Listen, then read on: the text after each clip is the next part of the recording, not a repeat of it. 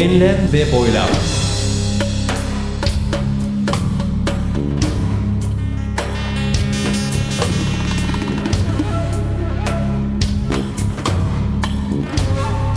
Hazırlayan ve sunan Mustafa Birgin.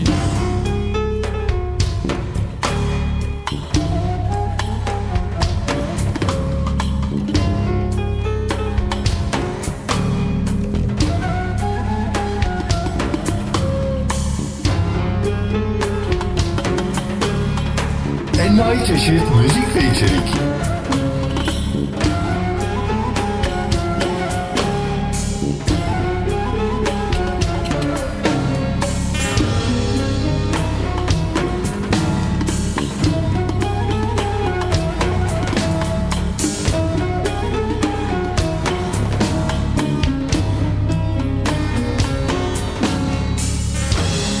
www.mbirgin.com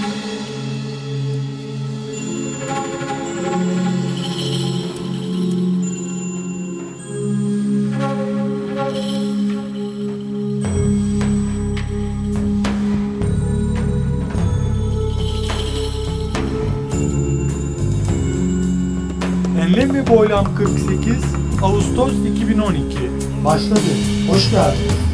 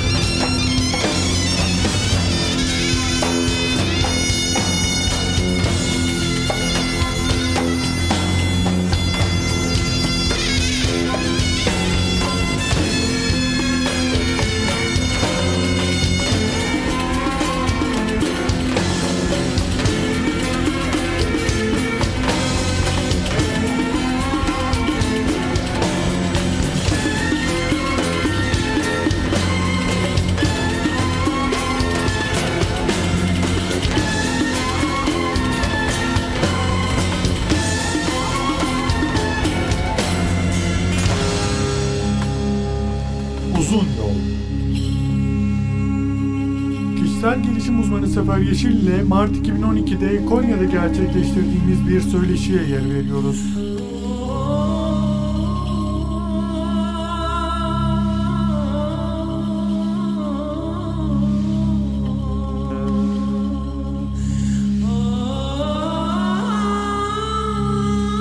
Merhaba değerli dinleyenler. Yine yeni bir uzun yol köşemizden sevgiler, saygılar.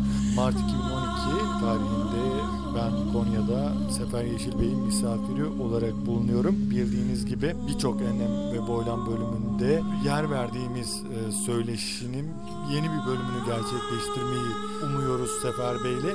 Nedir işte bir ağaç şeklimiz vardı.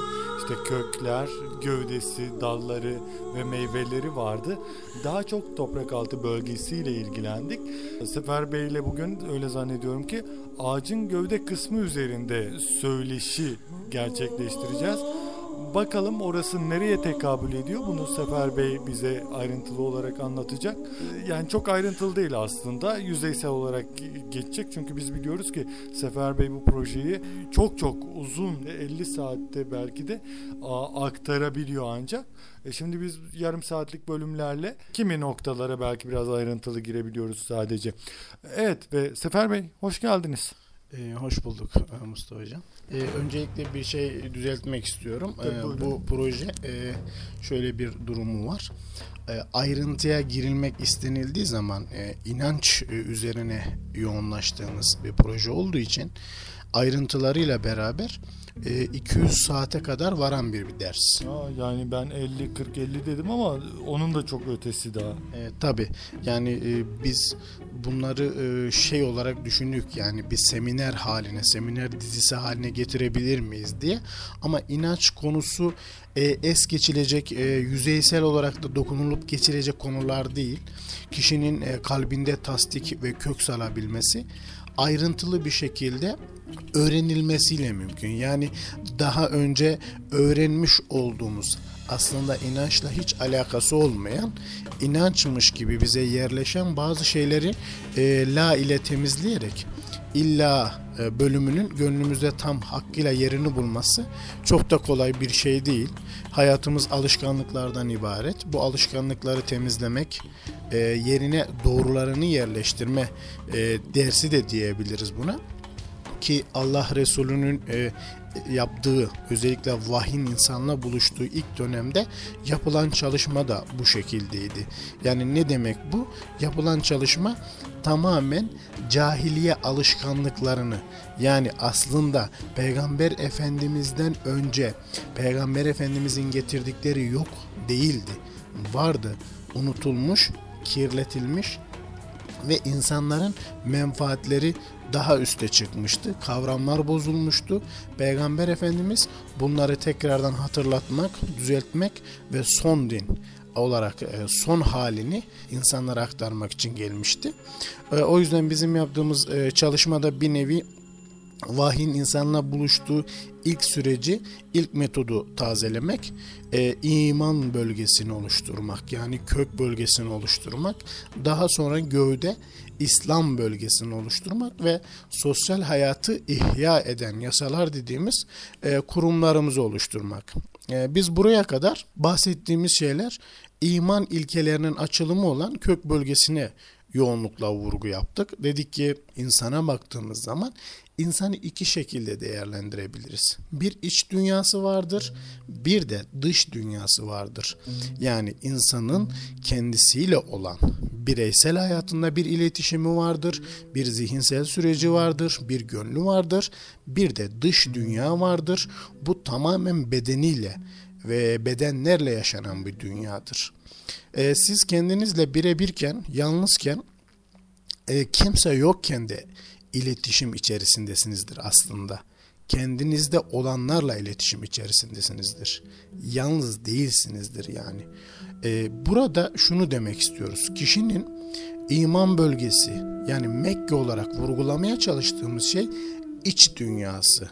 Yani bu ağacın köklerinin insana bakan yönü yani Kur'an'da Mekke olarak değerlendirilen yönü kişinin zihin ve gönül dünyasıdır. İç dünyasıdır. İç iletişimidir. Ve toplumsal hayata adaletin gelebilmesi ve yeryüzünde e, mutluluğun olabilmesi iç dünyası fethedilmiş, e, uyum içerisinde olan, iman bölgesi sağlam olan insanlar mümkündür. Kendi hayatında, kendi yaşamında mutluluğu yakalayamamış, adaleti yakalayamamış e, bir fert e, kendi ailesine de problem olacaktır. Sosyal hayata da problem olacaktır. Buraya kadar bunlarda değindik. İman bölgesine değindik. Şimdi burada e, şunu söylemek istiyorum. Kelimeyi şehadetle başlayan, namazla devam eden ve oruç, zekat, haçla açılım yapan İslam bölgesine biraz vurgu yapalım. Bu ağacımız da gövde bölgesine tekabül etmektedir. Yani bir yerde e, imanın e, o anlamın e, hayata geçeceği bölge, amele dönüşeceği bölge artık. Ee, evet, e, iman kalpte tasdik, dilde ikrar, bedende de ameldir. Davranış. Ee, davranış olarak ortaya çıkar. Kalpte tasdik dediğimiz kalpte imanın oturması kök bölgesine, dilde ikrar, kelimeyi şehadete, bedende amel de tamamen İslam'ın şartlarına bakar. Yani gövde bölgesine bakar. Ee, o anlamda e, şu şunu söylemek gerekiyor. Kelimeyi şehadet tamamen toprak altı bölgesinin tamamlanması, iman bölgesinin inkişaf ettirilmesinden sonra ortaya çıkar. Ne demektir bu? Biz e, iman bölgesi olarak adlandırdığımız bölgede yapacağımız çalışma 6 aşamadaydı değil mi? Mesela neydi? Allah'tan başka ilah olmadığına, onun kaderine, meleklerine, kitaplarına, peygamberlerine ve ahiretine iman konusunun hakikatine erdikten sonra biz diyoruz ki Eşhedü en la ilahe illallah ve eşhedü enne Muhammeden abduhu ve resulü. Yani bu altı şarta şahitlik etmek demek. Yani bu şöyle bir şey değil Mustafa Hocam. Yani kelime-i şehadetin bir kere getirisi şehadet alemi yönüyle baktığımız zaman Allah'ı bilmektir. Yani eşhedü en la ilahe illallah ve eşhedü enne Muhammeden abduhu ve resulü diyen bir birey şunu diyor. Başta ne diyor? Eşhedü. Yani şehadet ederim. Şimdi sorulur. Nasıl şehadet edersin? Neye şehadet edersin?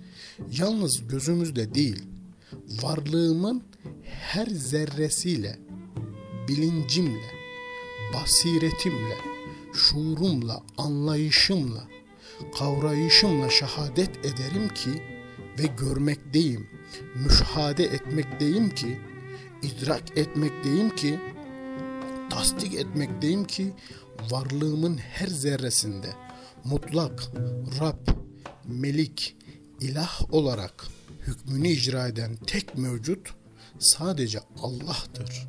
Ve yine ben müşahede ederim ki ve neticesinde şehadet ederim ki Hazreti Muhammed onun kulu ve Resulüdür. Yani bu şehadet tamamen dille ikrar edip, dille söyleyiverip geçebileceğimiz bir şey değildir müşahede etmek, içselleştirmek, şahit olmak gerektiren bir durumdur. Soruyoruz neye şahitlik ediyorsun? Neyi gördün, neyi müşahede ettin? Nelerle ilgilendin ki bu şehadetin ortaya koyuyorsun? Ve bundan sonra önümüze şu çıkar. İkinci, gövde bölgesinin ikinci maddesi çıkar. Nedir? Namazdır. İslam bölgesinin yani bizim ağaç projemizdeki gövdenin açılımının ana noktası namazdır. Çünkü namaz tamamen şehadet ve namaz İslam bölgesinin açılımıdır. Yani ne demek istiyoruz? Namaz oruç, zekat ve haccı içinde barındırır. Namaz dinin direğidir. Namaz ibadeti kulun Allah'a en yakın olduğu, kulun miracını gerçekleştirdiği bir ibadettir ve içerisinde e, oruç da vardır, zekat da vardır, haç da vardır. Çünkü namazın açılımıdır oruç, zekat, haç. Bunlardan sonra gelecek olan e, maddemiz neydi? Sosyal hayatı ihya eden yasalar gelecekti değil mi? Namaz içinde haccı, orucu ve zekatı barındırıyor derken onu biraz açar mıyız? E, şimdi Mustafa Hocam e, onu açmaya çalıştığımız zaman e, olay genişleyecektir ama şunu demek istiyorum. Oruç hakikatine erildiği zaman, hac hakikatine erildiği zaman, zekat hakikatine erildiği zaman bunlar aslında bizim namaz hakikatimizin içerisinde var olan şeyler olduğunun hakikatine de erilecektir. Ee, biz bunları birazdan açılımlayacağımız için siz e, daha net anlayacaksınızdır. Şimdi bizim bir kere derinin ibadet adını verdiğimiz çalışmaların hakikatine ermemiz gerekiyor. Yani insanlar ibadeti nasıl algılıyorlar? Şu şekilde algıladıklarını gördük. İbadet belli zamanlarda belli kalıplar içerisinde yapılan ve ondan sonra içerisinden çıkılan bir kavram gibi algılanıyor. Yani ne demek istiyorum burada? Deniliyor ki mesela e, insanlar camiye gidiyorlar değil mi? Camide, caminin içerisinde bir mübareklik, bir sakinlik, bir efendilik, bir tevazu basıyor insanları. Bir ağırbaşlılık. Bir ağır başlılık dediğiniz gibi. Neden? Çünkü Allah'ın evine giriyor. Bakın Allah'ın evine giriyor. Allah'ın evinde olduğu için, mescitte olduğu için orada daha bir ayrı davranıyor. Neden? Allah'ın huzurunda olduğunu düşünüyor, ibadette olduğunu düşünüyor, oranın gerektirdiği şartlara uyuyor, orada namazını kılıp dışarıya çıktıktan sonra rahatlıyor, özür diliyorum, çok saçma hareketler yapabiliyor. Mesela namaz 12 tane şartın sonucudur. Namazı namaz yapan kendi içerisinde oluşmuş olan bu 12 şartın bilincine ermekle mümkündür. Yani ne demek istiyorum? Namazın içerisindeki şartlardır namazı oluşturan. Namaz bir sonuçtur. Hani daha önce de konuşmuştuk ya, iman başlangıç mıdır, sonuç mudur? Hem başlangıç hem sonuçtur. Ne demek istemiştik? Mesela iman, mümin, Müslüman ve İslam sisteminin tabanıdır. Yani Müslüman olmak için mümin, mümin olmak için iman gereklidir. En derinde bu var gibi durur. Ama hayır, iman imanın şartlarına göre de sonuçtur. Yani imanın oluşabilmesi şartlara bağlanmıştır. Bu altı şartın oluşabilmesiyle iman ortaya çıkan bir şeydir. Hakikatini ermeyle orta, ortaya çıkabilen bir şeydir. Aynısını namaz için de düşünebiliriz. Namaz baktığımız zaman bir sonuç gibi durabilir ama başlangıçtır ve sonuçtur. Ne demek istiyorum? Altısı içinden ve altısı dışından olan şartları vardır. Bu şartlar evrenin tamamında vardır. Bakın namaz içerisindeki bütün şartlar alem şumuldur, evrenseldir, evrene aittir.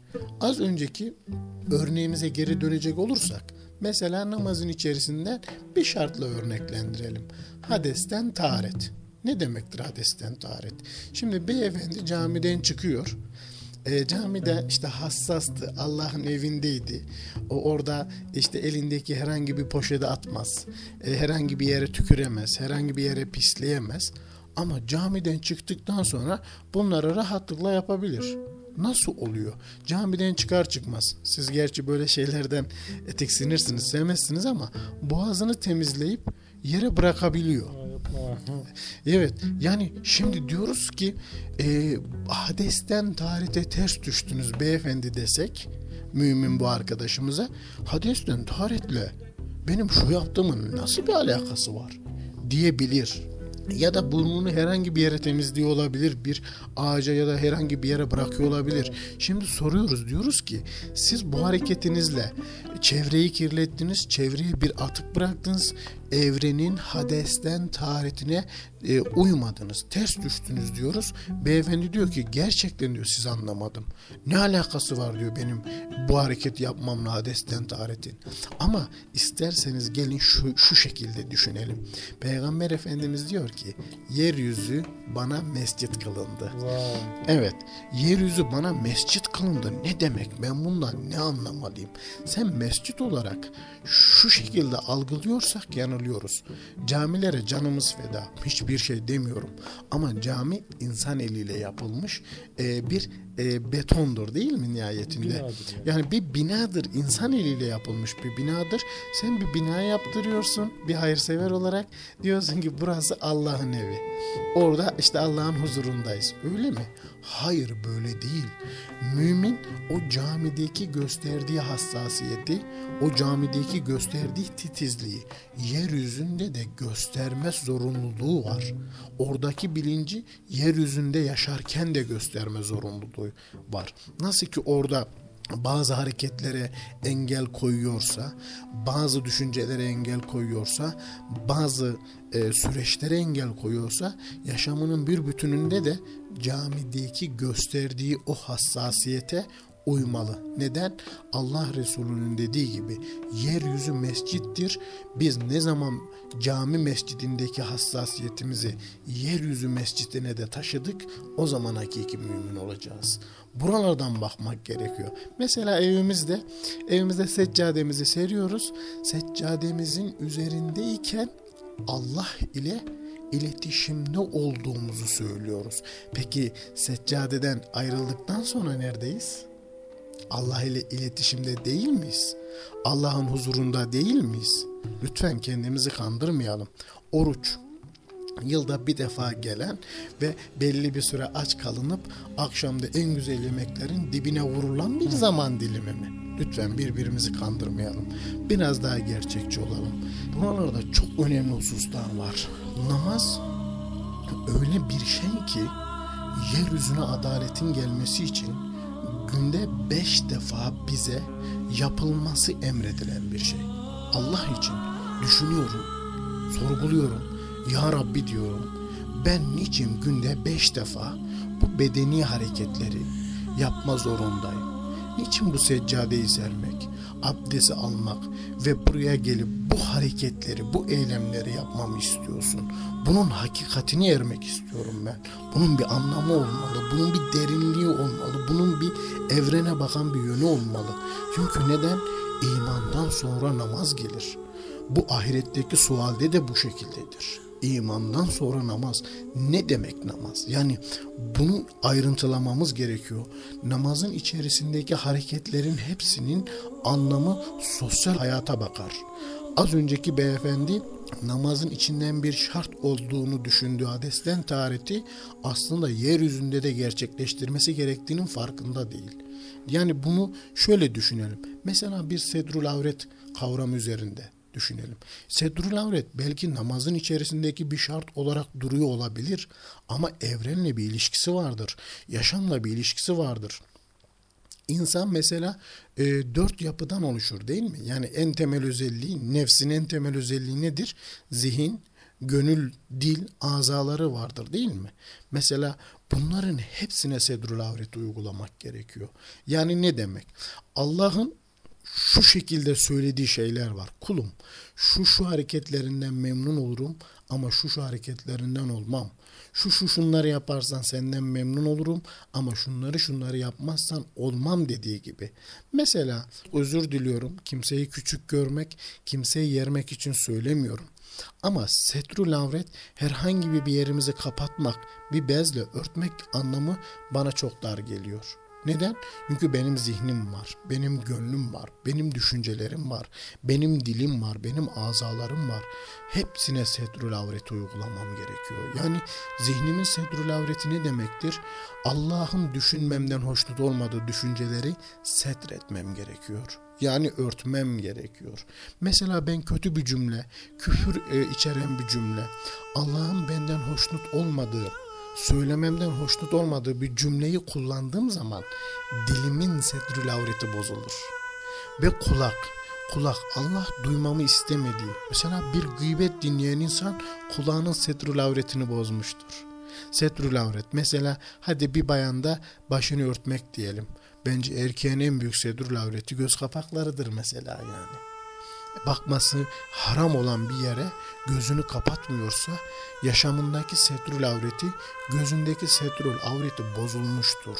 Hani tasavvufi yapıların içerisinde göz zinası, kulak zinası, dil zinası diye değil mi? Hani zinanın bunlarla ilişkisi nedir diye insan düşünebilir.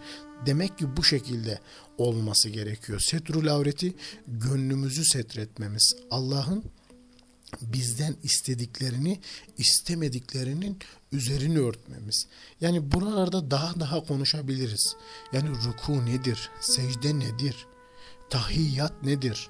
Bunlardan önce mesela namazdan önce yapılan bir çalışma vardır. Nedir bu çalışma? Abdest çalışması. Abdest çalışması nasıl bir çalışmadır? Yani niçin ben bu hareketleri, ben bu namazımı kılmadan önce bedenimin bu şekilde bir suyla temas etmesi isteniliyor? Acaba yalnızca bedenimin suyla temas etmesi midir olay? Orada su ile temas eden uzuvlarımı yıkarken benden istenilen bir düşünce mi var yoksa? Hani birazdan ya Rabbi senin huzurunda secde yani sana en yakın olduğu söylenilen yerde sana dua edeceğim. Ve oraya gelmeden önce bir arınma çalışması olabilir mi? Yani ağzımıza su alırken ya Rabbi dilimin setrini bozmamdan dolayı ağzımı yıkıyorum. Birazdan dualar okuyacağım deyip ağzımıza götürdüğümüz suyla acaba ağzımızı yıkıyor olabilir miyiz? Burnumuz aynı şekilde. Yanlış bir yere yürüdüysek, Allah'ın yürümemizden memnun olmadığı bir yol kat ettiysek, bundan dolayı ayaklarımızı yıkıyor olabilir miyiz? Şundan dolayı söylüyorum. Yani ibadet kavramını biraz daha ayrıntılamak gerekiyor. Yani ibadeti yalnızca efendim gündeki beş vakit bu namazın içerisinde yapılan bir e, hareketler bütününe sığdırıp yaşamının diğer tarafında rahatça hareket edebilmek değildir bu namazdaki ahitleşmenin, namazdaki söz verişlerin sosyal hayatımızdaki yansımasıdır namaz. Yani biz namazda mesela tekbir getiriyoruz. Namazda kıyama duruyoruz. Ruku, secde, bunlarda neler söylüyoruz? Niçin biz mesela rükuda belimizi büktüğümüzde Subhane Rabbiyel Azim diyoruz da secde anında Subhane Rabbiyel Ala diyoruz? Neden bunları söylüyoruz? Neden o hareketlere, o cümleler tekabül ediyor? Bunun sosyal hayata bakan yönü nedir?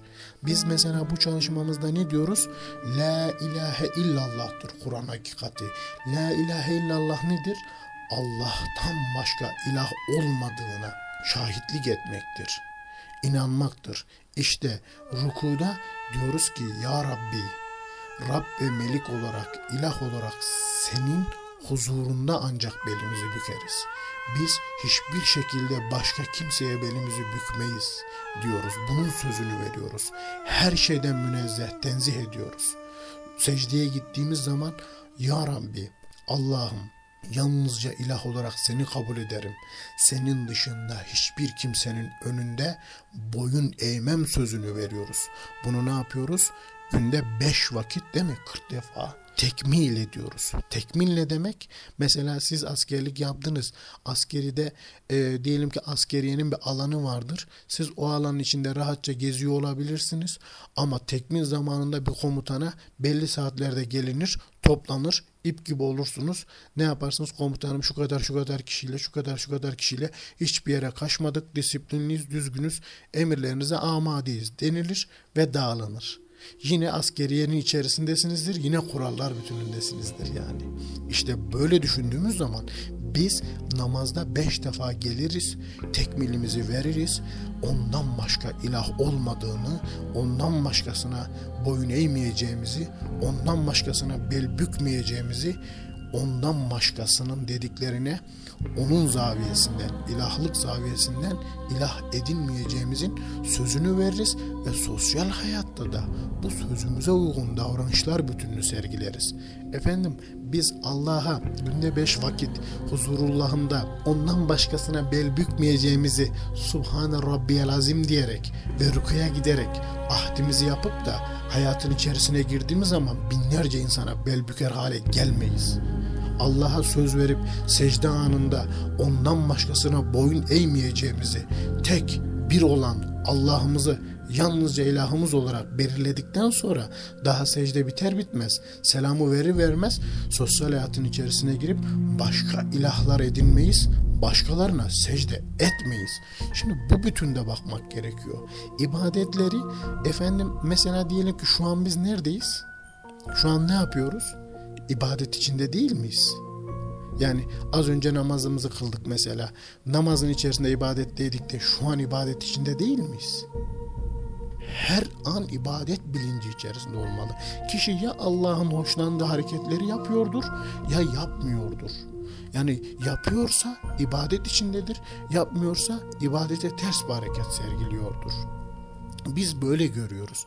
O yüzden diyoruz ki namaz hakikati çok önemlidir. Yani ondaki bu 12 şartı biz eğitim metodumuzun içerisinde ayrıntılıyoruz. Ayrıntı ayrıntı sosyal hayata bakan yönünü ortaya koyuyoruz. Diyoruz ki acaba namazın şu şartı, içinden şu şartı ya da dışından bu şartı namazın içerisindeki anlamı, fıkhi anlamının dışında sosyal hayatta bize hangi mesajı veriyor? Ya da diğer ibadetler adını verdiğimiz işte oruç gibi, hac gibi değil mi? Zekat gibi e, ibadetlerimizin bağını kurmamız gerekiyor. Mesela orucun getirisi nedir? Yani oruç dediğimiz zaman ne algılıyoruz? Şimdi bunu direkt burada anlatabilmek mümkün olmayacaktır. Ama değinirsek... Bölmek istemiyorum ama program süremizi açtık aşacağız. Bir toparlarsak iyi olur Sefer Hocam. Tamam. O zaman e, namazdan biraz bahsettik. E, orucun hakikatine, zekatın, haccın hakikatlerine değinelim ve toplayalım inşallah. Mesela orucun getirisi Allah da yokluğu fark etmek ve yaşamaktır. Hani tasavvufi terimiyle fena fillahdır. Yani oruç esası itibariyle sadece yemekle, içmekten ve cinsellikten kesilmek değildir Mustafa Hocam. Yani tüm niyet ve yönelişimin Allah'a ait olduğunu kabul etmektir. Yani tüm düşünce ve fiillere Allah'ı hakim kılmanın ifadesidir oruç. Veya da haccı düşünelim mesela. Hac ne demektir? Haccın bir getirisi vardır. Mesela batın niyeti Allah'a ulaşmak demektir. Hayatın Allah'a ait olduğunu kabul etmektir. Arafat tamamıyla durmak, okumak ve kıyamdır. Arafat o mukaddes bir vadidir ve Arafat'ta tüm beşeriyetten insan sıyrılmalıdır. Meşarda hazırlanmaktır, bilinçlenmektir. Bu namazdaki tamamen rukuya tekabül eder.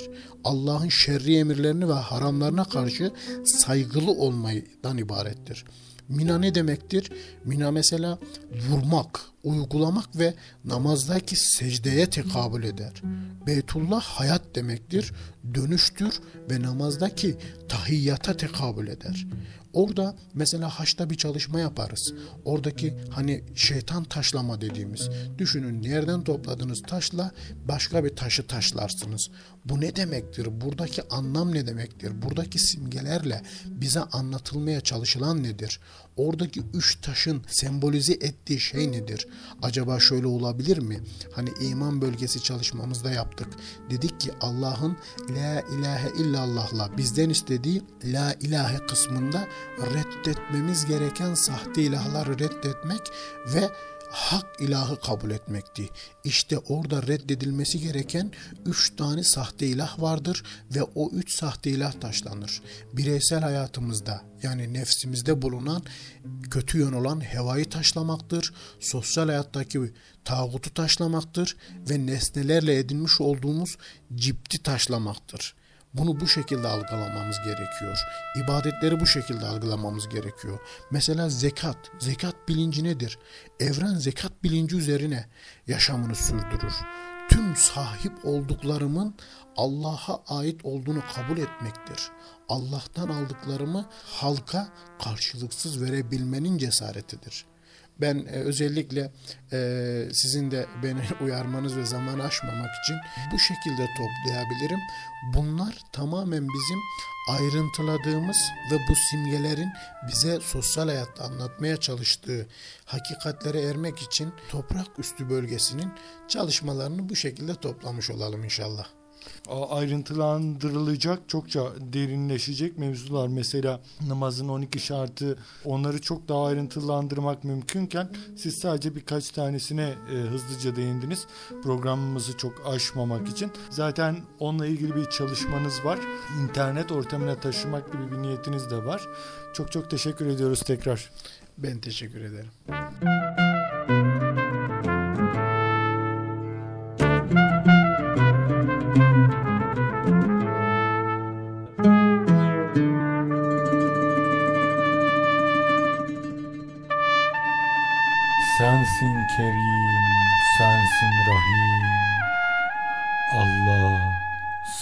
Sundum elim.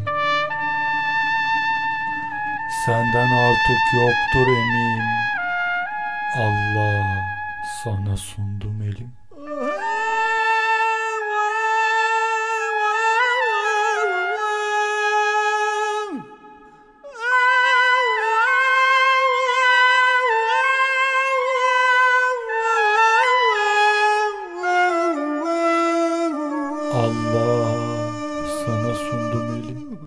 www.mbirgin.com Enlem ve Boylam 48 Ağustos 2012 Bitti. Esen kalınız.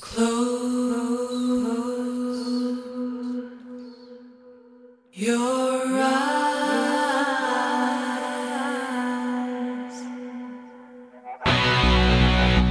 Enlem ve Boylam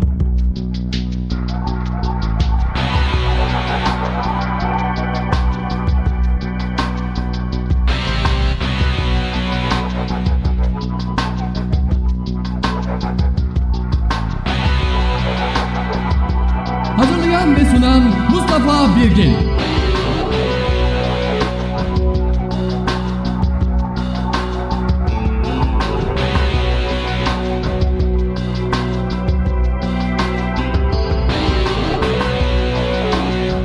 Envai çeşit müzik ve